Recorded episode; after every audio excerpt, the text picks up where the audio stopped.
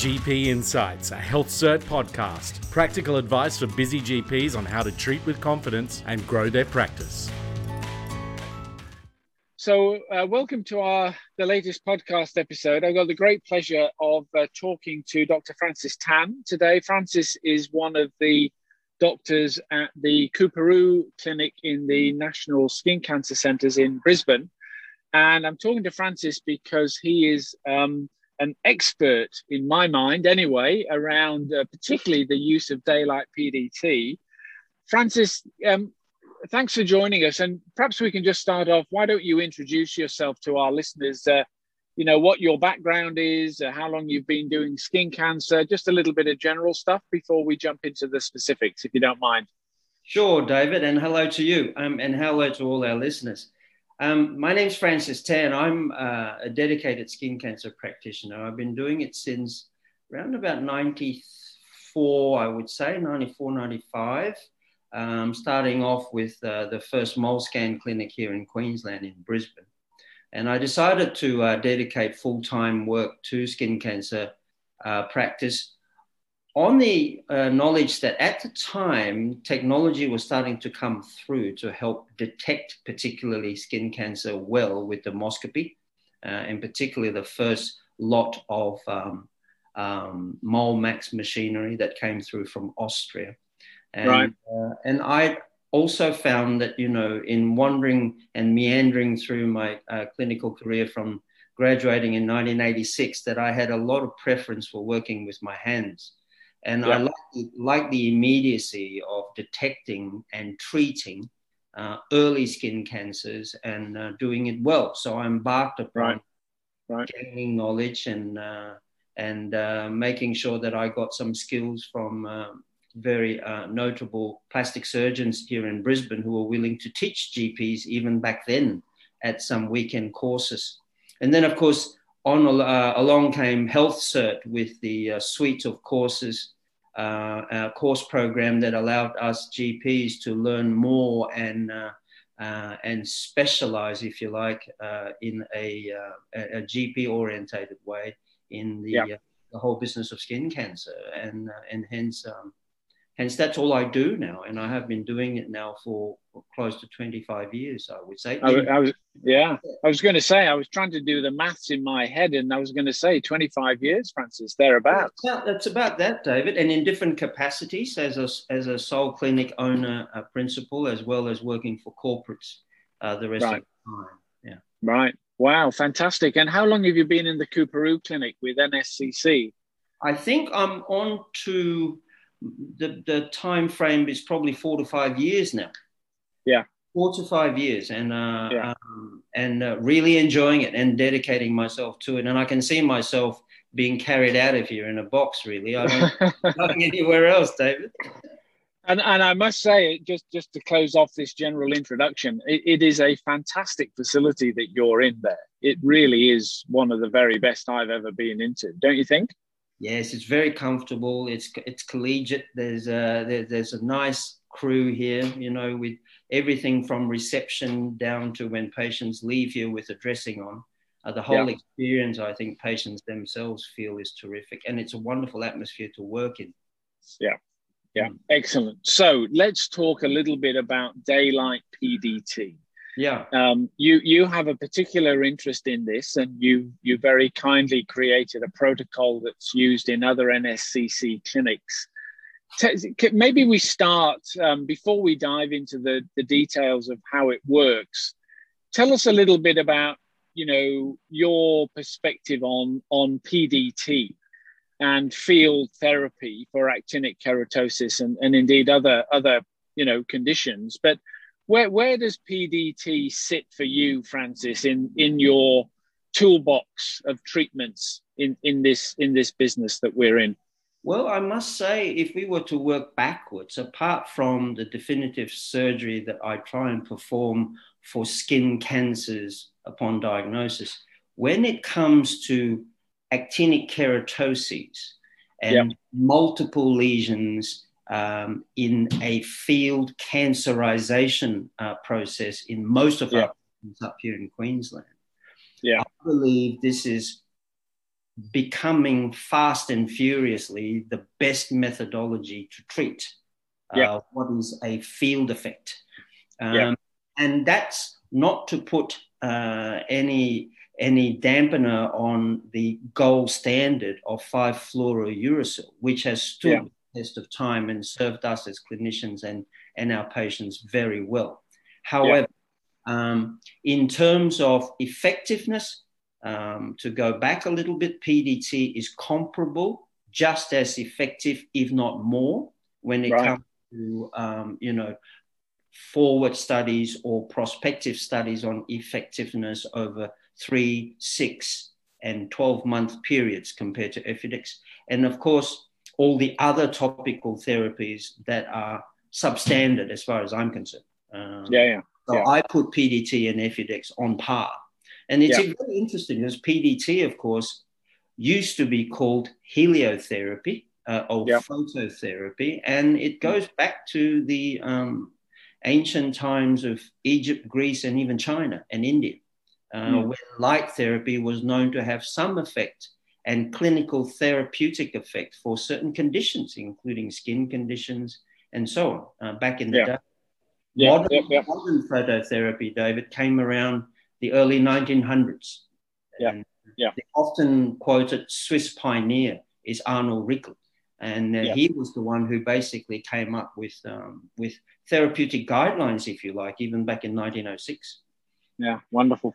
Yeah, and the term photodynamic Mm. therapy, well, that's probably a little bit further on from 1906. Uh, a fellow named von Tappeiner uh, came up with the whole idea of studying photodynamic therapy and modernizing it and Right. coining the term photosynthesizers, coining the term um, reactive oxygen species, and the actual mechanism of action, even back then, was initially researched by him. And of course, since then, as our listeners should know, if you just go through the internet and type in PDT, there is Yeah. a whole host of uh, valuable and very interesting information historically, uh, currently, uh, on the use of PDT in actinic keratosis in particular.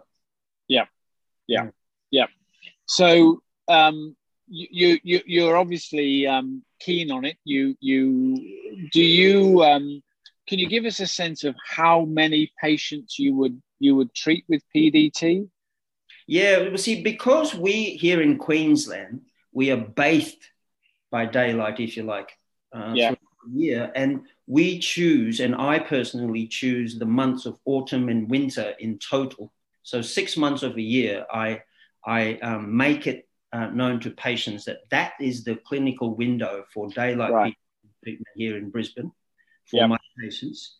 Um, Yeah. And I do it in such a way that I only treat um, evidentiary the most effective area for clinical uh, uh, disease is the scalp and the face, but face in particular. Yeah. And when we're talking scalp, we're talking balding scalp. Yeah, Uh, yeah, On the face, uh, with PDT treatment, what we are seeing is people with grade one disease, which is the gradation of clinical disease from mild, moderate to severe, basically yeah, talking about thickness and keratotic um, uh, activity at the surface. So much so that grade one disease is palpable actinic keratosis, not obviously visible.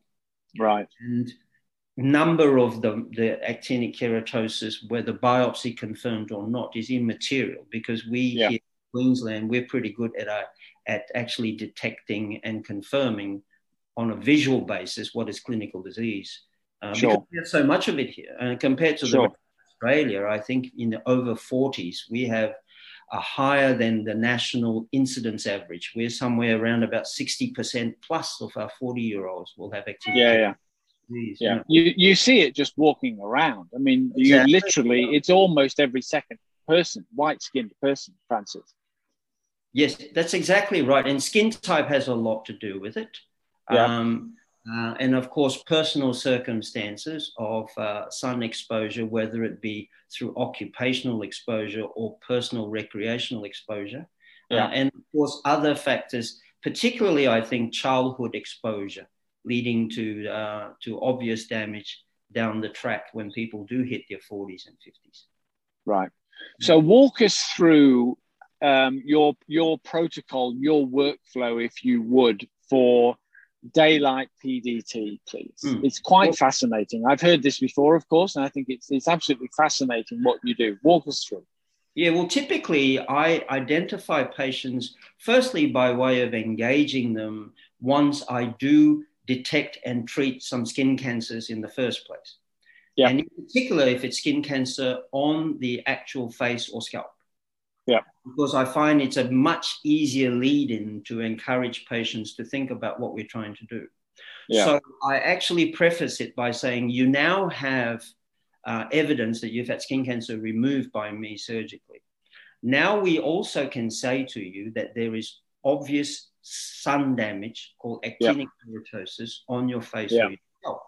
And what we know is for people who have diseased skin like this, there is a higher risk of skin cancer developing within the area concerned. Sure.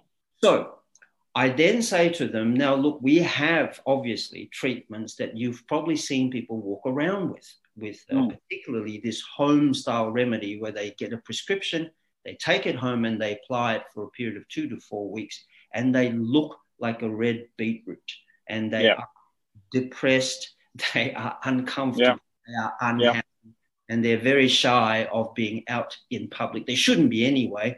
They're not exposed their skin to the sun, but they are uncomfortable sure. because it's sore, sure. it's swollen, it's hot looking and red, blotchy, and it becomes very weepy. And the whole process can take anything up to two months to heal properly and not be evident that treatment has occurred. And Francis, I, I, I think that many of us as doctors um, are too dismissive of the impact that that has on patients. Oh, it's huge. It's huge. The social impact, not to mention the um, the fact that people actually feel very conscious of the fact that they've got disease. You know, people yeah. don't like to wear disease on on their sleeve, so to speak, right? Sure. Particularly men. Uh, yeah. And we are talking about men mainly who have this disease more so than women. Yeah. Uh, although women are fast catching up here in Queensland. Yeah. Um, okay. So they're mainly men, uh, mainly men who work outdoors, and therefore mm. mainly very macho men who don't like the fact that they are going to show to people they've got a red face. Yeah, uh, yeah. Disease skin. So that itself puts them off. Uh, and so having come about I think in the order of maybe 2016 or so, when Australia followed international consensus and decided, the dermatology group decided to say, okay, it's now time for Australia to recognize PDT as uh, excellent treatment for field disease, actinic keratosis. And yep. they based it on what's called Metvix uh, yep which is a precursor, if you like, or, or pro pro drug to ALA, which is amino yeah. acid, uh, yeah. which then leads to the active ingredient. So Europe was probably the first to start clinical trials of daylight PDT back in 2006 uh, and so on, and reported it in 2008. They came up with an international consensus. Yeah. From that, other countries followed, including Australia. Uh, but of course, back in 1999, the US Food and Drug Administration actually talked about PDT and approved PDT as uh, with ALA as a prodrug for specifically for treatment of actinic keratosis. So they were way yeah. ahead. yeah, yeah. yeah. So that's the situation. So what we do here in, in our clinic at Coorparoo Skin Cancer Clinic, upon identifying my patient that's suitable, and I do not treat uh, severe grade two disease or grade three disease at all, uh, because the evidence is against effectiveness. And it is not worth doing that. It is only, it's a waste of time and effort and money for your patient. It's better off considering other modalities for grade three disease or severe grade two. So grade one, grade two, in the skin type that fits in somebody who's at skin cancer, I tell them to book it in with my receptionist. They get a quote of what it costs. They know exactly what the out of pocket cost is. They come in at a time which is usually mid morning uh, on a day when I give them a 15 minute appointment slot. And that time is taken up with me lying them down in a prepared room, which will be a darkened, non lit room which they stay for an hour. Right. I descale their skin with a very gentle curettage, uh, and then I wipe the skin clean. And we also dry the skin so that there's no moisture. And then I apply with gloved hands what is essentially for the face a two to two and a half to three mil preparation of 20% amino aminolevulinic acid gel, ALA gel. Now, I used to use ALA solution, which is alcoholic based. Right. Fortunately, a lot of people found it too uncomfortable, Uh, okay. drying an effect on their skin for obvious reasons. And I didn't find it very effective for, for one Right. reason or another for us here in Queensland. Yeah. And I've now found out that there is evidence that the gel actually does not work as well. Uh, sorry, the solution, ALA solution, does not work as well as the gel. So Right. there's evidence and good patient reportage as to why the gel is better. So Okay. I only use gel, not solution or cream. And it's 20%. And so this is a compounded solution that comes, a gel solution that comes uh, from our chemist here in, in Brisbane that we've nominated. And with their special ingredients, it actually has a, a, a life uh, in the fridge. It can be stored for up to about 10 weeks, I think. Uh, Right. Because gel preparations are a lot more stable than solution preparations. Yeah, yeah. Sure. So the patient then gets two or three passes of this gel that I apply by way of massage Yeah.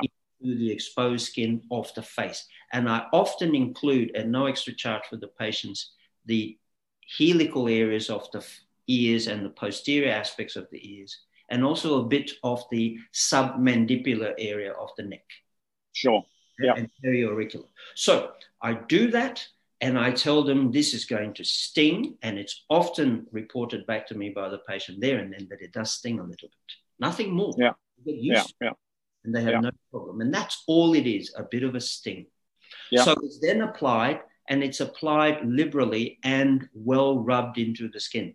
And I think I'm facilitating absorption by doing so Sure. Sure. and also by massaging and, and actually encouraging uh, a flushing of the face uh, by, by vascular um, uh, um, um, uh, flow, that I think we are encouraging more uh, oxygenation of the skin, which is an Yeah. invaluable part of the process. In fact, it's a very important. Yep.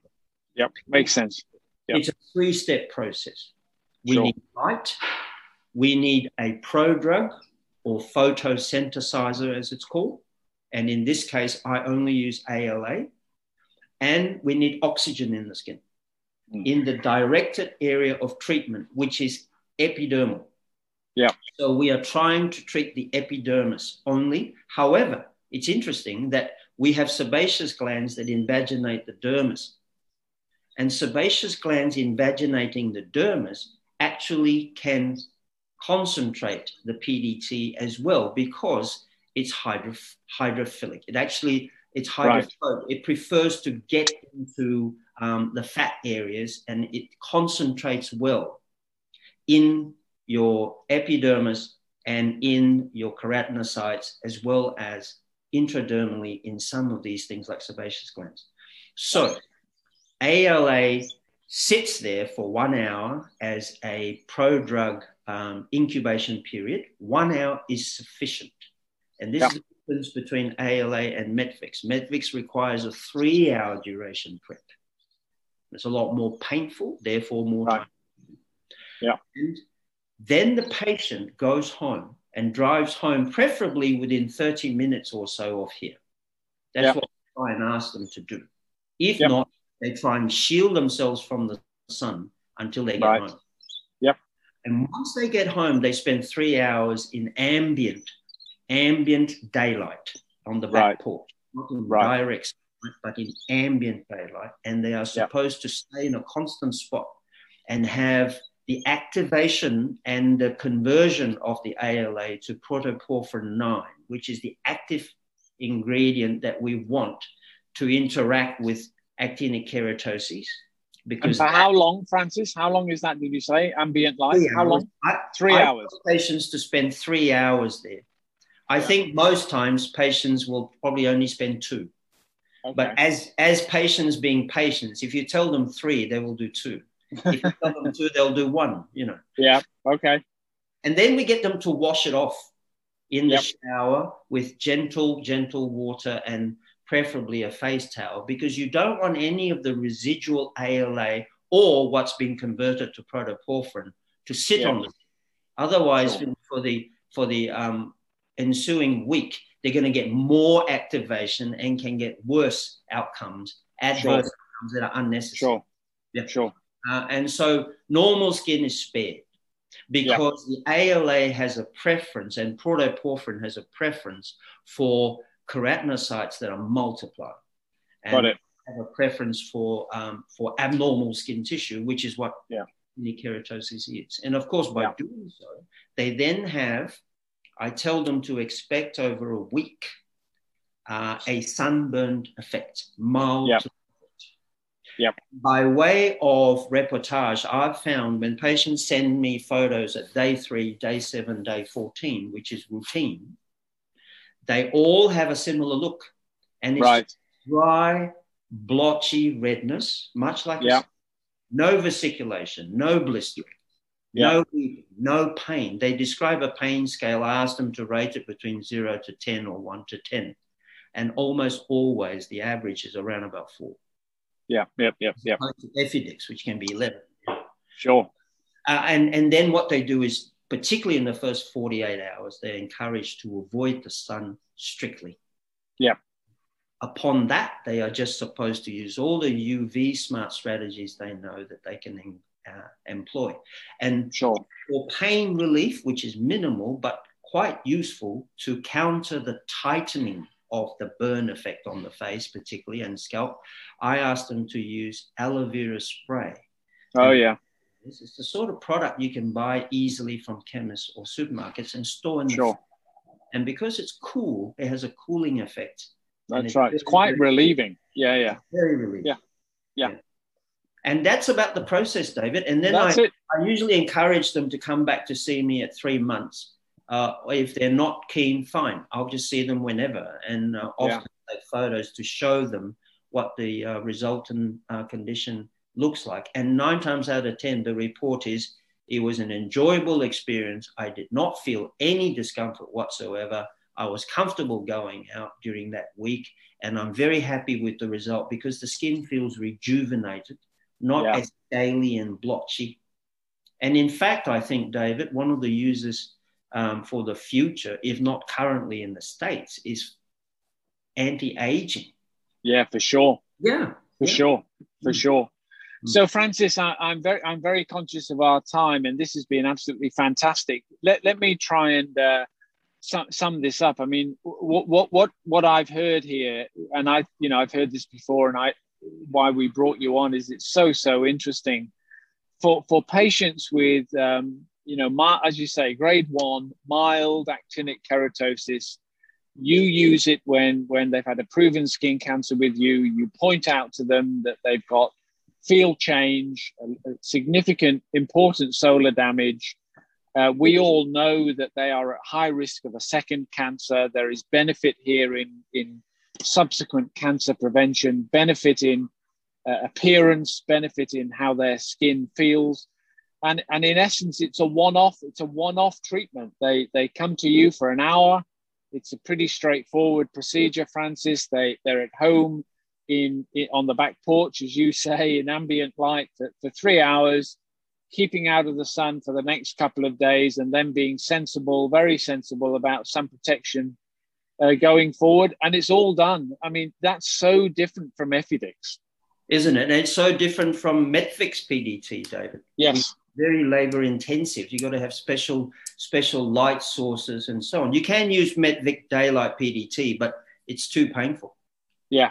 Yeah. Um, Excellent. Well- the, the clearance rate is terrific. You know, I think there have been figures thrown at um, maybe an 80% clearance rate at 12 months with the, with the recurrence rate around about 20% reported. And Right. repeat treatment, repeat treatment is more than indicated when required. Yes. There is no Uh, time on that. That's right. another advantage, right? Yes. Whereas very few patients want to go through the Efudix again. Yeah. And there's yeah. a future in it for treating very superficial skin cancers like Bowen's disease and maybe some superficial basal cell carcinoma. Yeah. Uh, there are practitioners doing that at currently, but it's not still a recommended uh, form of treatment, um, but sure. one to watch out for in the future. Yeah. All right, let's let's wrap it up there. Francis, thanks so much for your time and, and sharing your expertise with everybody. I'm sure we'll talk again in the future about other aspects of your practice. Thank you so much. Been a pleasure, David. Thank you, and thank you to listeners. Thanks for listening. If you like the podcast, please subscribe so you can get updates whenever we post more. And please share it with others. And for more info, please go to healthcert.com.